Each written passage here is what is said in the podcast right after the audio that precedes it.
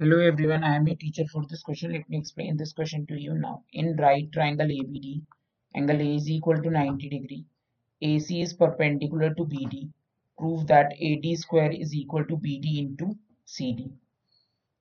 अब हमें गिवन है कि एंगल A जो है 90 डिग्री है और AC is perpendicular to BD है टू प्रूव हमें करना है to prove AD square is equal to BD into CD. अब AD तो बड़े वाले ट्रायंगल में आएगा और इस ट्रायंगल में आएगा। अब ये दोनों ट्रायंगल ही लेने पड़ेगी क्योंकि हमें AD स्क्वायर है तो दो AD चाहिए। सो so, अब हम बताएँ कि ये ट्रायंगल ये वाला ट्रायंगल और बड़ा वाला ट्रायंगल ये दोनों एक दूसरे को सिमिलर होंगे। Triangle DBA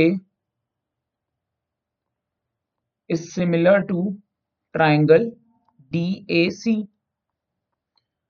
similar इसलिए है क्योंकि अगर कोई भी परपेंडिकुलर ड्रॉ की जाती है राइट एंगल से तो वो ट्राइंगल को सिमिलर ट्राइंगल्स में ही डिवाइड करती है और बड़े बड़े ट्राइंगल से भी वो सिमिलर होता है। Perpendicular drawn from the vertex of right angle to the hypotenuse. Hypotenuse. अब ट्राइंगल सिमिलर है तो इनकी साइड्स रेशियो में होगी इक्वल रेशियोज में होगी। This implies A D upon C D is equal to B D upon A D This implies AD square is equal to BD into CD.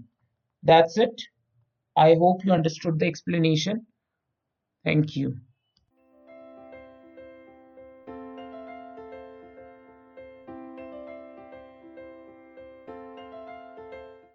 This podcast is brought you by Hubhopper Shiksha Abhiyan अगर आपको ये podcast पसंद आया तो please like share और subscribe करें और video classes के लिए शिक्षा अभियान के यूट्यूब चैनल पर जाएँ।